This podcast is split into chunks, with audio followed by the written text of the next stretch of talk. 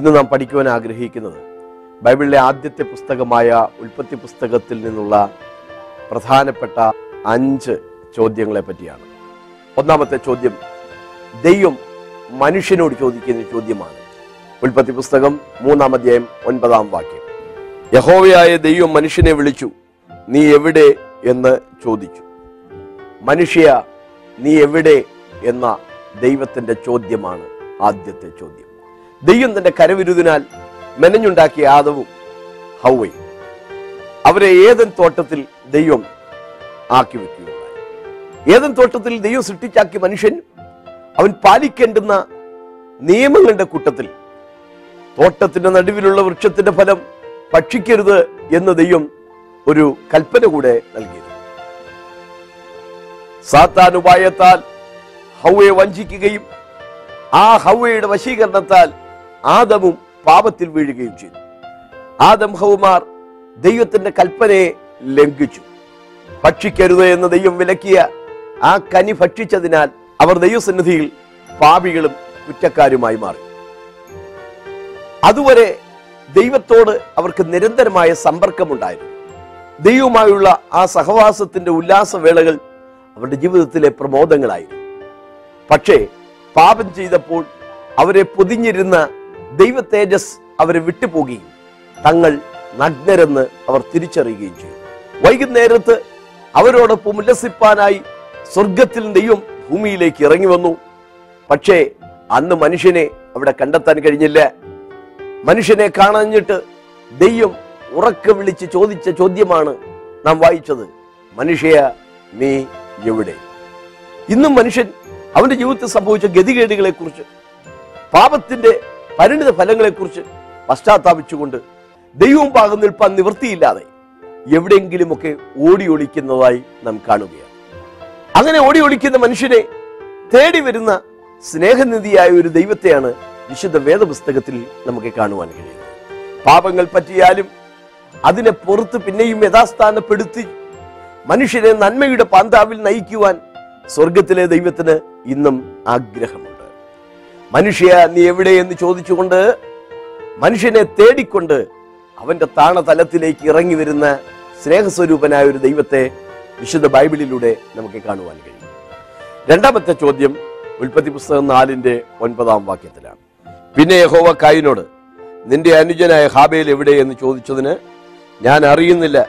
ഞാൻ എന്റെ അനുജന്റെ കാവൽക്കാരനോ എന്ന് അവൻ പറഞ്ഞു. കായിനോട് ദൈവം ഈ ചോദ്യം ചോദിക്കാനുള്ള സന്ദർഭം എന്റെ ശ്രോതാക്കൾക്ക് അറിവുള്ളതായിരിക്കും. എങ്കിലും സന്ദർഭം ഞാനൊന്ന് പറഞ്ഞോട്ടെ. ആദത്തിന്റെ ആദ്യത്തെ രണ്ട് മക്കളായ കായിന് ഹാബയിലും ദൈവത്തിന് യാഗമർപ്പിച്ചു. കായിൻ കൃഷിക്കാരനായതുകൊണ്ട് അവൻ കാർഷികോൽപ്പന്നങ്ങളാണ് ദൈവത്തിന് അർപ്പിച്ചത്. പക്ഷേ യാഗത്തിന്റെ വ്യവസ്ഥയിൽ ആടിനെ വേണം അർപ്പിക്കാനെന്ന് ഏതൻ തോട്ടത്തിൽ ആദം ഹൗമാർക്ക് വേണ്ടി മൃഗത്തെ അറുത്തുകൊണ്ട് ദൈവം പഠിപ്പിച്ചതാണ്. മനുഷ്യന്റെ മനസാക്ഷിയിൽ തന്നെ ആ ഒരു വ്യവസ്ഥ ദൈവം വെച്ചിരുന്നതുമാണ്. അനുജനായ ഹാബയിൽ ആടിനെയാണ് കൊണ്ടുവന്നത്. കായിന് വേണമെങ്കിൽ കാർഷികോൽപ്പന്നങ്ങൾ വെച്ചുമാറ്റം നടത്തിയ ഒരു ആടിനെ കൊണ്ടുവരാൻ കഴിയുമായിരുന്നെങ്കിലും അതിന് മുതിരാനോ അങ്ങനെ ഒരു ത്യാഗത്തിന്റെ വില കൊടുക്കാനോ അവൻ തയ്യാറായിരുന്നു ദൈവത്തിന്റെ യാഗത്തിന്റെ വ്യവസ്ഥ ജീവനും വിശുദ്ധിയും ദൈവത്തിന് പ്രസാദമുള്ളതായിരിക്കണം. ഹാബേൽ കൊണ്ടുവന്നത് ജീവനുള്ള ഒരു ആടിനെയായിരുന്നു. കടിഞ്ഞൂലൊക്കെയും യഹോവയ്ക്ക് വിശുദ്ധമായിരുന്നു. അതുകൊണ്ട് ഹാബയിൽ കൊണ്ടുവന്നത് ഒരു കടിഞ്ഞൂൽ കുട്ടിയായിരുന്നു യാഗത്തിന്റെ മേധസ്സിലായിരുന്നു ദൈവം പ്രസാദിച്ചിരുന്നത്. അതുകൊണ്ട് ഹാബേൽ കൊണ്ടുവന്നത് മേധസ്സുള്ള ഒരു ആടിനെയായിരുന്നു ഉൽപ്പത്തി പുസ്തകം നാലിന്റെ നാലിൽ നാം അത് വ്യക്തമായി വായിക്കുന്നുണ്ട് താനും അങ്ങനെ മേധസ്സുള്ള വിശുദ്ധിയുള്ള ജീവനുള്ള ആടിനെ യാഗമായി അർപ്പിച്ച ഹാബേലിലും അവന്റെ വഴിപാടിലും ദൈവത്തിന് പ്രസാദം ഉണ്ടായി.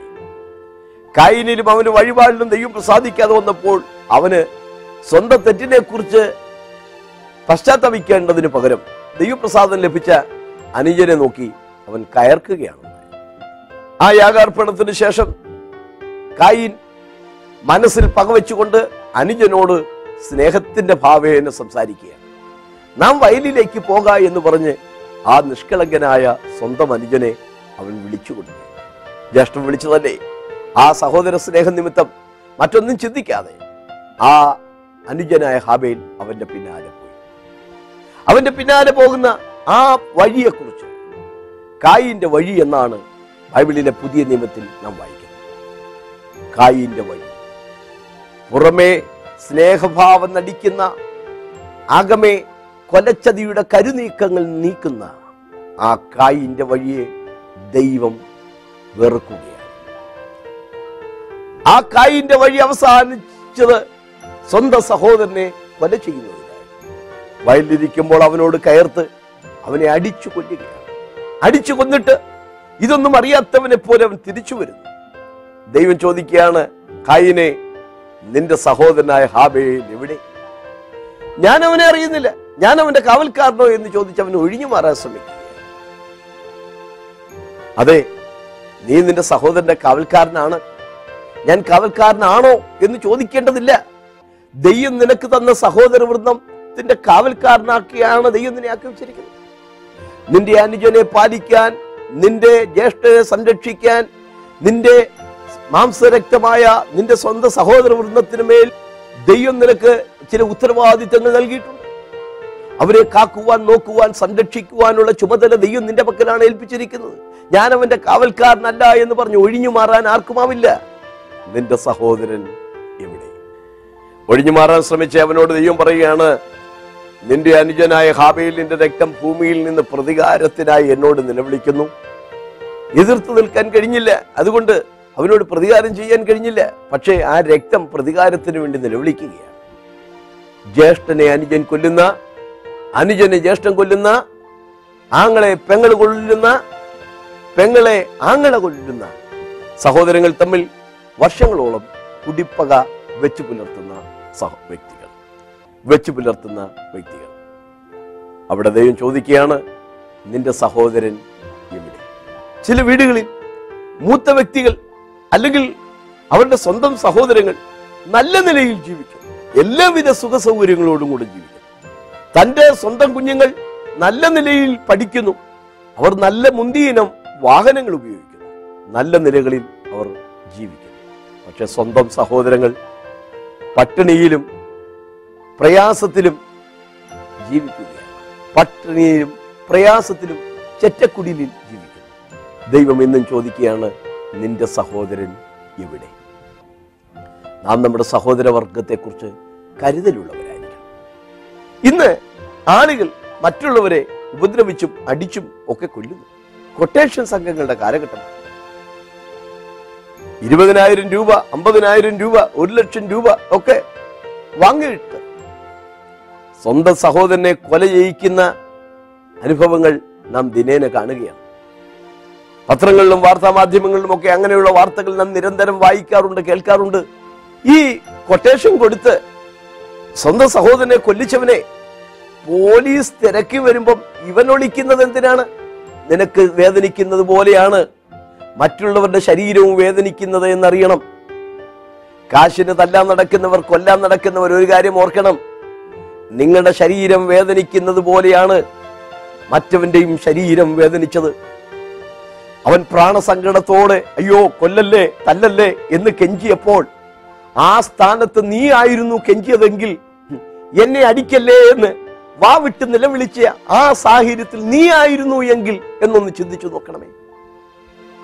മദ്യത്തിന്റെ ലഹരിയിലോ പണത്തിന്റെ പ്രലോഭനത്തിലോ കരുണയില്ലാതെ നീ നിന്റെ സഹോദരനോട് നീ നിന്റെ സമശിഷ്ടത്തോട് നിന്നെ പോലെ മജ്ജയും മാംസവും ഒക്കെയുള്ള വേദനയുള്ള ഒരു മനുഷ്യനെ നീ നോവിക്കുകയോ ദ്രോഹിക്കുകയോ ഉപദ്രവിക്കുകയോ? ദൈവം അതിനൊരിക്കൽ പ്രതികാരം ചോദിക്കുമെന്ന കാര്യം മറന്നു പോവരുത്. മനുഷ്യൻ വിതയ്ക്കുന്നത് തന്നെ കൊയ്യും. ഇന്ന് നീ ചെയ്യുന്നതിനെല്ലാം നാളെ ഒരിക്കൽ കണക്ക് ബോധിപ്പിക്കേണ്ടി വരും. ഗവൺമെന്റിന്റെ മുമ്പാകെ നീ കണക്ക് ബോധിപ്പിക്കേണ്ടി വരും. സമൂഹത്തിന്റെ മുമ്പാകെ നീ കണക്ക് ബോധിപ്പിക്കേണ്ടി വരും. ഒരുപക്ഷെ പണത്തിന്റെയും മറ്റും സ്വാധീനത കൊണ്ട് നീ രക്ഷപ്പെട്ടാലും ഒരിക്കൽ സർവശക്തനായ ദൈവത്തിന്റെ മുമ്പാകെ നീ കണക്ക് ബോധിപ്പിക്കേണ്ടി വരും. നീ മുഖാന്തരം വേദന അനുഭവിച്ച ആ സഹോദരങ്ങളുടെ രക്തം ആ സഹോദരങ്ങളുടെ നെടുവീർപ്പ് നീതിമാനായ ദൈവത്തിന്റെ സന്നദ്ധിയിൽ എത്തിയിട്ടുണ്ട്. കൈന്റെ വഴി എന്നാണല്ലോ യൂതായുടെ ലേഖനത്തിൽ അവനെ കുറിച്ച് വായിക്കുന്നത്. കൈൻ ദുഷ്ടനിൽ നിന്നുള്ളവനായിരുന്നു ദുഷ്ടതയായിരുന്നു അവന്റെ ഹൃദയത്തിൽ നിറഞ്ഞു നിന്നിരുന്നത്. അവൻ എവിടെയെന്ന് ചോദിക്കുമ്പോൾ എനിക്കറിയില്ല എന്ന നിലയിൽ അവൻ ഫോഷ്ക്ക് പറയുകയല്ലേ? അവനെ കൊണ്ട് നടന്ന പിശാജ് അവനെ കൊണ്ട് പോഷ്ക്ക് പറയിപ്പിക്കുകയാണ് ഉണ്ടായത് യോഹന്നാൻ സുശരം നാൽപ്പത്തിനാല് പിശാജ് പോഷ്ക്ക് പറയുന്നവനും അതിന്റെ അപ്പനുമാണ് കള്ളം പറയാൻ മനുഷ്യനിന്നും യാതൊരു മടിയുമില്ല. ഒരു തെറ്റ് ചെയ്തിട്ട് ചെയ്തോ എന്ന് ചോദിച്ചാൽ സമ്മതിക്കാൻ പോലും മനസ്സില്ല. സമ്മതിച്ചാൽ അവന് ഇവൻ ഒരുവനെ ഇടിച്ചു പഠിച്ചും കൊന്നു. ചോദ്യം ചെയ്യുമ്പോൾ സമ്മതിക്കാതിരിക്കുന്നു. എന്തുകൊണ്ട് സമ്മതിക്കാതിരിക്കുന്നു? എനിക്കിടി കിട്ടുമല്ലോ എന്നുള്ള പേടിയാണ്. നിനക്കിടി കിട്ടുമ്പോൾ വേദനിക്കുമെന്ന് നിനക്ക് ചിന്തയുണ്ടല്ലേ? നീ നിന്റെ സഹോദരനെ ഇടിപ്പിച്ചപ്പോൾ ഉപദ്രവിച്ചപ്പോൾ അവന്റെ വേദനയെക്കുറിച്ച് നീ ബോധവാനായിരുന്നില്ലല്ലോ? അവന്റെ വേദനയെക്കുറിച്ച് നീ ചിന്തിച്ചിരുന്നുവോ? അവൻ പ്രാണസങ്കടത്തോടെ കെഞ്ചിയപ്പോൾ നീ അതിനു നേരെ കണ്ണടച്ചില്ലേ? അപ്പോഴും നീ കോപത്തോടുകൂടെ അവനോട് ഇടപെട്ടില്ലേ? ദൈവം ചോദിക്കുകയാണ് നിന്റെ സഹോദരൻ എവിടെ? ഹബേലിന്റെ രക്തം പ്രതികാരത്തിന് വേണ്ടി എന്നോട് നിലവിളിക്കുന്നു എന്നാണ് ദൈവം പറഞ്ഞത്. പുതിയ നിയമത്തിൽ ഹാബേലിന്റെ രക്തത്തെക്കുറിച്ച് രണ്ട് പരാമർശങ്ങളുണ്ട്. മത്തായ സുവിശേഷം ഇരുപത്തിമൂന്നിന് മുപ്പത്തിയഞ്ച്. നീതിമാനായ ഹാബേലിന്റെ രക്തം മുതൽ നിങ്ങൾ മന്ദിരത്തിനും യാഗപീഠത്തിനും നടുവിൽ വെച്ച് കൊന്നവനായ സക്കരിയാവിന്റെ മകനായ ബരഖിയാവിന്റെ മകനായ സക്കരിയാവിന്റെ രക്തം തന്നെ. ഇബ്രായ ലേഖനം പന്ത്രണ്ടിന്റെ ഇരുപത്തിനാല് പുതിയ നിയമത്തിന്റെ മധ്യസ്ഥനായ യേശുവിനും ഹാബേലിന്റെ രക്തത്തെക്കാൾ ഗുണകരമായി സംസാരിക്കുന്ന പുണ്യാഹ രക്തത്തിനും അടുക്കലത്രേ നിങ്ങൾ വന്നിരിക്കുന്നത്.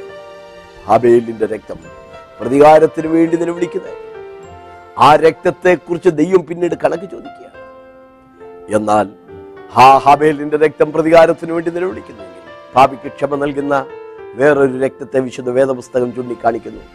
ഹാബേലിന്റെ രക്തത്തെക്കാൾ ഗുണകരമായി സംസാരിക്കുന്ന ദൈവക്കുഞ്ഞാടായ ക്രിസ്തുവിന്റെ പുണ്യ രക്തം. ആ രക്തത്തിനരികിലേക്ക് വന്ന ജീവിതത്തിൽ സംഭവിച്ചു പോയ അകൃത്യത്തെക്കുറിച്ച് അനുതാപത്തോടെ ഏറ്റുപറഞ്ഞാൽ തിരുവെഴുത്ത് പറയുന്നു ഒന്ന് യോഹന്നാന്റെ ലേഖനം ഒന്നാം അധ്യായം ഒൻപത് ഏഴ് വാക്യങ്ങൾ. നാം നമ്മുടെ ലംഘനങ്ങളെ ഏറ്റുപറയുന്നുവെങ്കിൽ ദൈവപുത്രനായ യേശുവിന്റെ രക്തം നമ്മുടെ സകല പാപവും പോക്കി നമ്മെ ഉൽപ്പത്തി പുസ്തകത്തിലെ അടുത്ത ചോദ്യം പതിനാറാം അധ്യായത്തിന്റെ എട്ട് ഒമ്പത് വാക്യമാണ്. സാറയുടെ ദാസിയായ ഹാഗാറെ നീ എവിടെ നിന്ന് വരുന്നു? എങ്ങോട്ട് പോകുന്നു? എന്ന് ചോദിച്ചു. അതിന് അവൾ ഞാൻ എന്റെ യജമാനത്തി സാറയെ വിട്ട് ഓടിപ്പോകുകയാകുന്നു എന്ന് പറഞ്ഞു. നീ എവിടെ നിന്ന് വരുന്നു? എങ്ങോട്ട് പോകുന്നു? എന്നാണ് ദൈവം ചോദിക്കുന്ന അടുത്ത ചോദ്യം. ഇബ്രഹാമിന്റെ ഭാര്യയായ സാറയുടെ പീഠനിമിത്തം എവിടെങ്കിലും പോയി മരിച്ചേക്കാമെന്ന് കരുതി ദാസിയായ ഹാഗാർ മനസ്സ് തകർന്നവളായി ബേർഷെബ മരുഭൂമിയിലേക്ക് ഓടുകയാണ്. അവളുടെ യജമാനത്തിയായ സാറ ദാസിയായ ഹാഗാറിനെ അത്രമാത്രം പീഡിപ്പിക്കുകയാണ്. ഇവിടെ നാം മനസ്സിലാക്കേണ്ടുന്ന ഒരു കാര്യം. നമ്മുടെ കീഴുദ്യോഗസ്ഥരെ നമ്മുടെ വിചാരണയിലുള്ളവരെ നാം മനഃപൂർവമായി അകാരണമായി പീഡിപ്പിക്കുന്നവരാണോ? നാം നിമിത്തം മറ്റൊരാൾ മാനസികമായി തകരുന്നുണ്ടോ? നാം നിമിത്തം മറ്റൊരാൾ ജീവൻ ഒടുക്കിയേക്കാം എന്ന് വിചാരിക്കുന്നുണ്ടോ? ഇവിടെ ആത്മഹത്യ ചെയ്യുന്ന പലരുടെയും ചരിത്രം നമ്മൾ പഠിച്ചു നോക്കണം. ബ്ലേഡ് മാഫിയകൾ വന്ന് ഭീഷണിപ്പെടുത്തിയത്. അതുപോലെ തന്നെ ചതിച്ചവർ ബ്ലാക്ക് മെയിൽ ചെയ്തവർ പീഡിപ്പിക്കുന്ന മുഖാന്തരം. സമൂഹത്തിൽ മാന്യത നഷ്ടപ്പെടുന്നത് കൊണ്ട് മരിച്ചേക്കാം എന്ന് വിചാരിക്കുന്നു. അതുപോലെ മാനസികമായി തകർന്ന ഹാഗാറിത ഓടുകയാണ്. അവളെ ആശ്വസിപ്പിക്കാൻ ആരുമില്ല. ഇബ്രഹാം അവളെ ആശ്വസിപ്പിച്ചില്ല. സാറ അവളെ ആശ്വസിപ്പിച്ചില്ല. മിശ്രമിദാസിയായ ഹാഗാറിനെ ആശ്വസിപ്പിക്കാൻ ആരുമില്ലെങ്കിലും ഏതൊരു മനുഷ്യനോടും കനിവ് തോന്നുന്ന കരുണയുള്ളൊരു ദൈവമുണ്ട്. ആ ദൈവം ആ ദൈവത്തിന്റെ ദൂതൻ ആകാശത്തിൽ നിന്ന് അവളെ വിളിച്ചു. ബ്രഹാമിന്റെ ഭാര്യയാണ് സാറ. സാറയുടെ ദാസിയായ ഹാഗാർ നീ എവിടെ നിന്ന് വരുന്നു? എവിടേക്ക് പോകുന്നു? നീ ഗർഭിണിയല്ലോ. മടങ്ങിപ്പോയി യജമാനത്തേക്ക് കീഴടങ്ങി അവളുടെ സകല നിലയും വിലയും അറിഞ്ഞുകൊണ്ടാണ് ദൈവം അവിടെ വിളിച്ചത്. സാറയുടെ ദാസിയാണ് അവൾ. അവളുടെ പൊസിഷൻ ദൈവത്തിന് അറിയാമായിരുന്നു. അവൾ ഗർഭിണിയാണ്. അവളുടെ ശരീരത്തിന്റെ സ്ഥിതി ദൈവത്തിന് അറിയാമായിരുന്നു. അവളുടെ ഉദരത്തിലുള്ള കുഞ്ഞ് ഒരു ആൺകുഞ്ഞായിരിക്കുമെന്നും ആ കുഞ്ഞ് വലിയൊരു ജനതയായി മാറുമെന്നും ദൈവം അന്നവൾ പ്രത്യാശയുടെ വാക്കുകൾ നൽകിയിട്ടുണ്ട് ഈ വചനം കേൾക്കുമ്പോൾ നിങ്ങളിൽ ചിലർ ഇനി ജീവിക്കേണ്ടതില്ല. നിന്നെയും അപമാനവും സഹിച്ച് ഞാൻ മടുത്തിരിക്കുന്നു.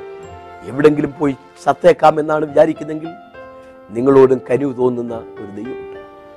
നിന്റെ തലമുറയെക്കുറിച്ച് ഭാവിയെക്കുറിച്ച് സംസാരിക്കാൻ പ്രത്യാശയുടെ വാഗ്ദത്തങ്ങൾ നൽകി തരാൻ ദൈവത്തിൽ നിന്നും മനസ്സുണ്ട്. നിന്റെ ജീവിതം നീ ഒടുക്കിക്കളയരുത്. നിന്റെ ജീവിതം നീ തകർത്ത് കളയരുത്. നിന്നെ പണിതെടുക്കുവാൻ ദൈവത്തിന് കഴിയും. നിന്റെ ഭാവിയെ പണിതെടുക്കാൻ ദൈവത്തിന് കഴിയും. ആകാറിനെ ദൈവം വിളിച്ചു. ദൈവങ്ങളോട് സംസാരിച്ചു. അവൾ മടങ്ങിപ്പോയി യജമാനത്തേക്ക് കീഴടങ്ങിയിരുന്നു. അവൾ ഒരു കുഞ്ഞിന് ജന്മം നൽകി ഇഷ്മായി എന്നതിന് പേരിട്ടു. യഹോവ നിന്റെ സങ്കടം കേൾക്കൊണ്ട് നീ അവൻ ഇഷ്മായേൽ എന്ന് പേരിടണം. നമ്മുടെ സങ്കടം കേൾക്കുന്ന ഒരു ദൈവമുണ്ട്. നമ്മുടെ കുഞ്ഞുങ്ങളുടെ സങ്കടം അറിയുന്ന ഒരു ദൈവമുണ്ട്. ദൈവം പറഞ്ഞു ഞാൻ അവനോട് കൂടെ ഇരിക്കും. ഞാൻ അവനെ വലിയൊരു ജാതിയാക്കി തീർക്കും. ഇന്നും ദൈവം അത് പാലിച്ചിരിക്കുക ദൈവത്തിന്റെ വാഗ്ദത്തങ്ങൾ ദൈവത്തിന്റെ വാക്കുകൾ നമുക്ക് ആശ്വാസം തരുന്നു. ലോകത്തിലെങ്ങും നിനക്ക് ആശ്വാസത്തിന്റെ ഒരു കണിക പോലും ലഭിക്കുന്നില്ല.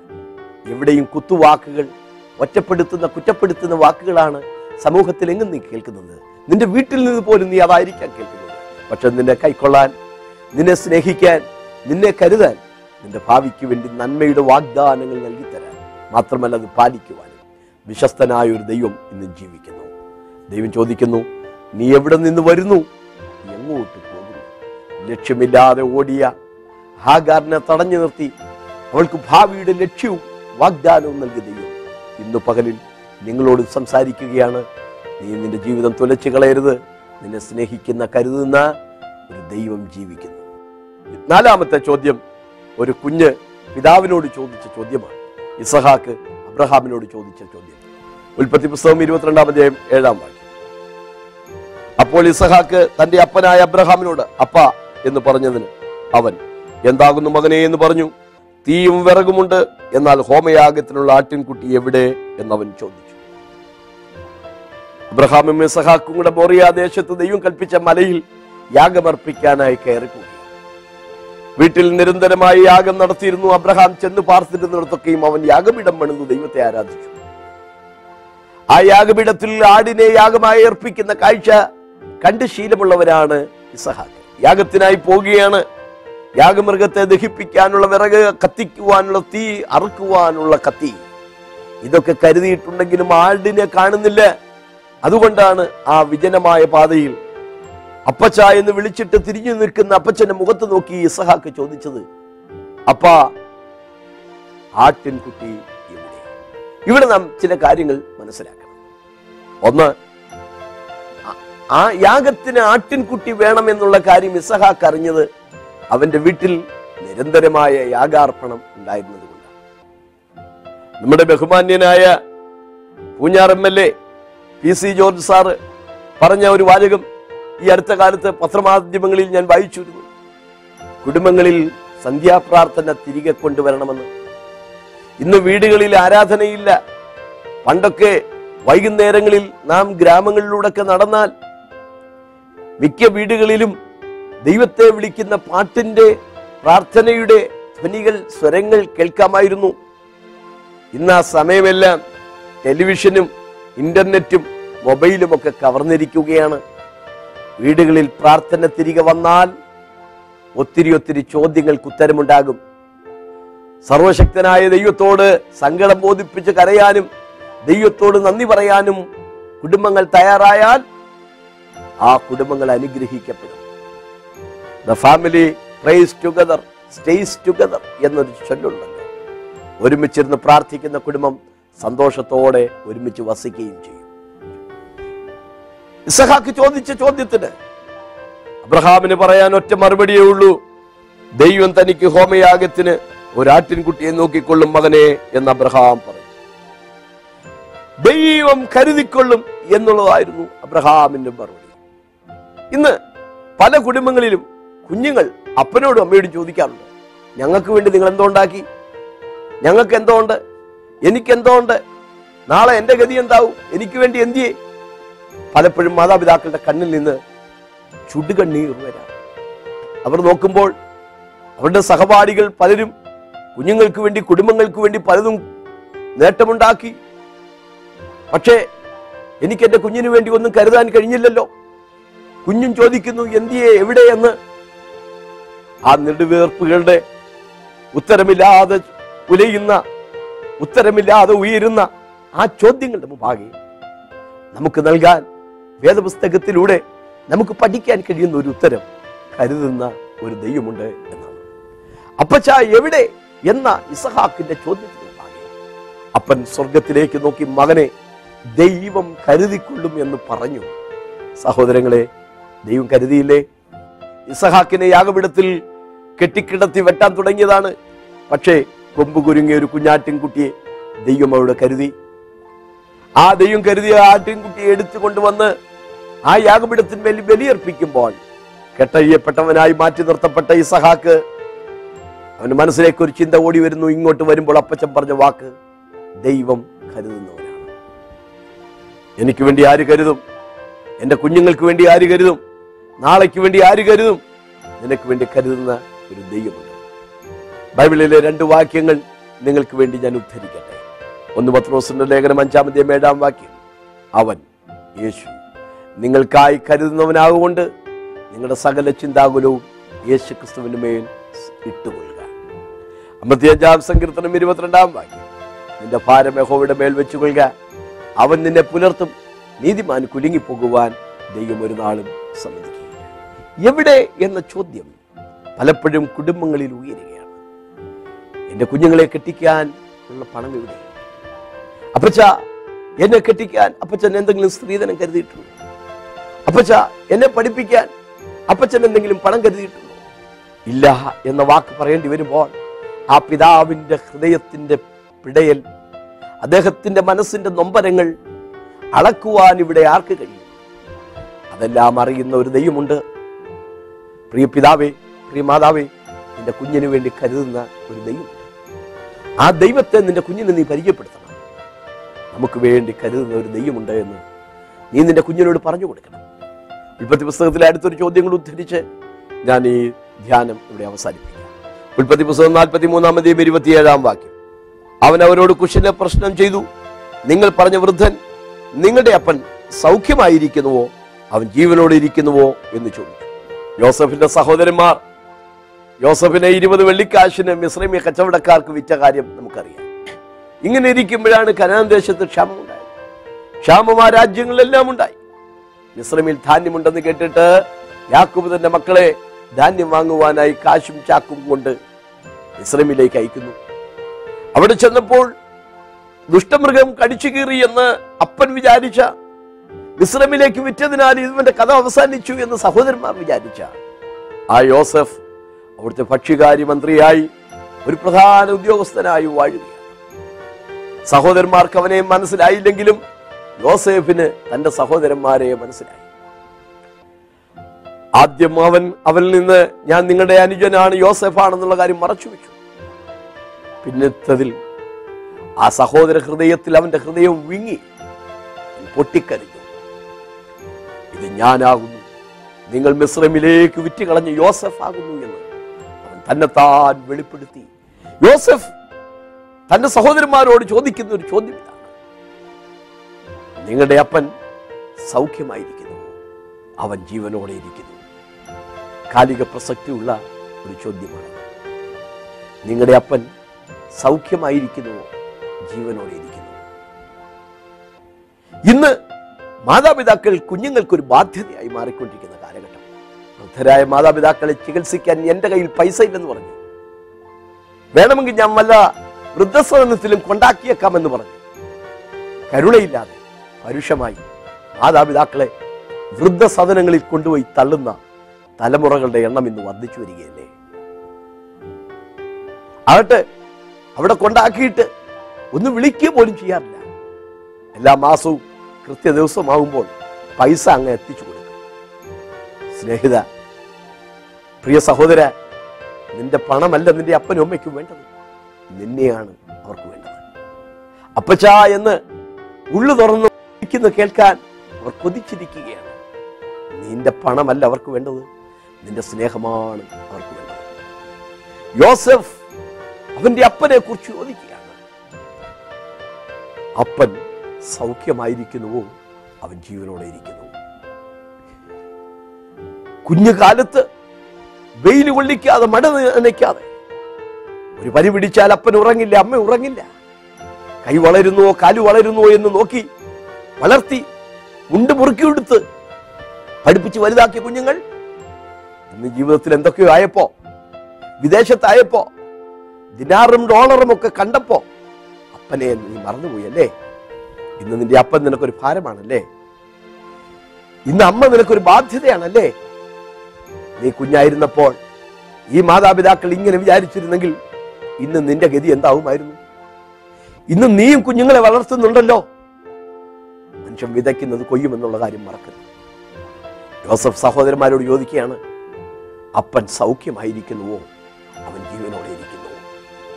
ഉൽപ്പത്തി പുസ്തകത്തിലെ പ്രധാനപ്പെട്ട ചില ചോദ്യങ്ങളാണ് ഇന്ന് നാം ചിന്തിച്ചത്. ഒന്ന് മനുഷ്യ നീ എവിടെ? പാപം മുഖാന്തരം പ്രാഗൽഭ്യം നഷ്ടപ്പെട്ട് ഓടി ഒളിക്കുന്ന മനുഷ്യനെ തേടി വരുന്ന തേടി വന്ന് നീ എവിടെയാണ് എന്ന് തിരക്കി വരുന്ന ഒരു ദൈവത്തെയാണ് വേദപുസ്തകത്തിൽ കാണുന്നത്. രണ്ട് നിന്റെ സഹോദരൻ ഇവിടെ. നിന്റെ സഹോദരനെ കുറിച്ചുള്ള ഉത്തരവാദിത്വം നിനക്കാണ്. മറ്റുള്ളവരുടെ കാര്യം നോക്കും നാട്ടുകാരുടെ കാര്യം നോക്കും. സ്വന്തം കൂടപ്പുറപ്പിന്റെ കാര്യം നോക്കാൻ പലർക്കും മനസ്സില്ല സമയമില്ല. നിന്റെ സഹോദരൻ ഇവിടെ. മൂന്ന് നീ എവിടെ നിന്ന് വരുന്നു എങ്ങോട്ട് പോകുന്നു? ലക്ഷ്യബോധമില്ലാതെ മനസ്സ് തകർന്നവളെ ഓടുന്ന ഒരു അടിമ പെൺകുട്ടിയോട് കരുണയോടെ ഇടപെട്ട ദൈവം നീ എവിടെ നിന്ന് വരുന്നു എങ്ങോട്ട് പോകുന്നു? നിന്റെ ജീവിതം തുലച്ചു കളയരുത്. അവൾക്ക് ഭാവിയുടെ പ്രത്യാശയുടെ വാഗ്ദത്തം നൽകി അവളെ മടക്കി അയച്ച് അവൾക്ക് ഒരു ജീവിതം കൊടുത്ത ദൈവത്തെ വേദപുസ്തകത്തിലൂടെ നമുക്ക് കാണാൻ കഴിയും. നാല് ആ ഹോമയാഗത്തിലുള്ള ആട്ടിൻകുട്ടി എവിടെയെന്ന് ഇസഹാക്ക് ചോദിക്കുന്നു ആരാധന കണ്ട് ശീലമുള്ള ആ ഇസഹാക്കിന് ദൈ കരുതുന്ന ഒരു ദൈവത്തെ ആ പിതാവ് പരിചയപ്പെടുത്തി. മലമുകളിൽ ആ ദൈവത്തിന്റെ കരുതൽ കൊമ്പുകുരുങ്ങിയ കുഞ്ഞാട്ടിൻകുട്ടിയെ ഇസഹാക്ക് കണ്ടു. നമുക്ക് വേണ്ടി കരുതുന്ന ഒരു ദൈവം ഇന്നും ജീവിക്കുക അഞ്ച് നിങ്ങളുടെ അപ്പൻ സൗഖ്യമായിരിക്കും നിന്റെ ഭാര്യയും കുഞ്ഞുമൊക്കെ പിന്നീട് വന്നതാണ്. ആദ്യം നിനക്കുണ്ടായിരുന്നത് നിന്റെ അപ്പനും നിന്റെ അപ്പൻ വൃദ്ധനായിരിക്കുമ്പോൾ അവനെ പരിഹസിക്കരുത് നിന്റെ അമ്മ വെറുതെ ആയിരിക്കുമ്പോൾ അവ അവളെ നിന്ദിക്കും. സമൂഹത്തോട് പ്രതിബദ്ധതയുള്ളവരായി മാറാം. കുടുംബത്തോട് സ്നേഹമുള്ളവരായി മാറാം. സഹോദരങ്ങളെ കുറിച്ച് കരുതലുള്ളവരായി തീരാ. നിന്റെ സഹോദരൻ എവിടെയെന്ന് ദൈവം ചോദിക്കുന്നു. നിന്റെ അപ്പൻ സൗഖ്യമായിരിക്കുന്നുവോ എന്ന് യോസഫ് ചോദിക്കുന്നു. മറ്റുള്ളവരെ കുറിച്ച് സ്വന്തം ഗുണം മാത്രമല്ല മറ്റുള്ളവരുടെ ഗുണം കൂടെ നോക്കുന്ന ഒരു ശീലത്തിലേക്ക് ദൈവം നമ്മെ വളർത്തട്ടെ. അതിനുവേണ്ടി ദൈവസന്നിധിയിൽ യഥാസ്ഥാനപ്പെടുവാൻ ദൈവം നമ്മെ സഹായിക്കട്ടെ.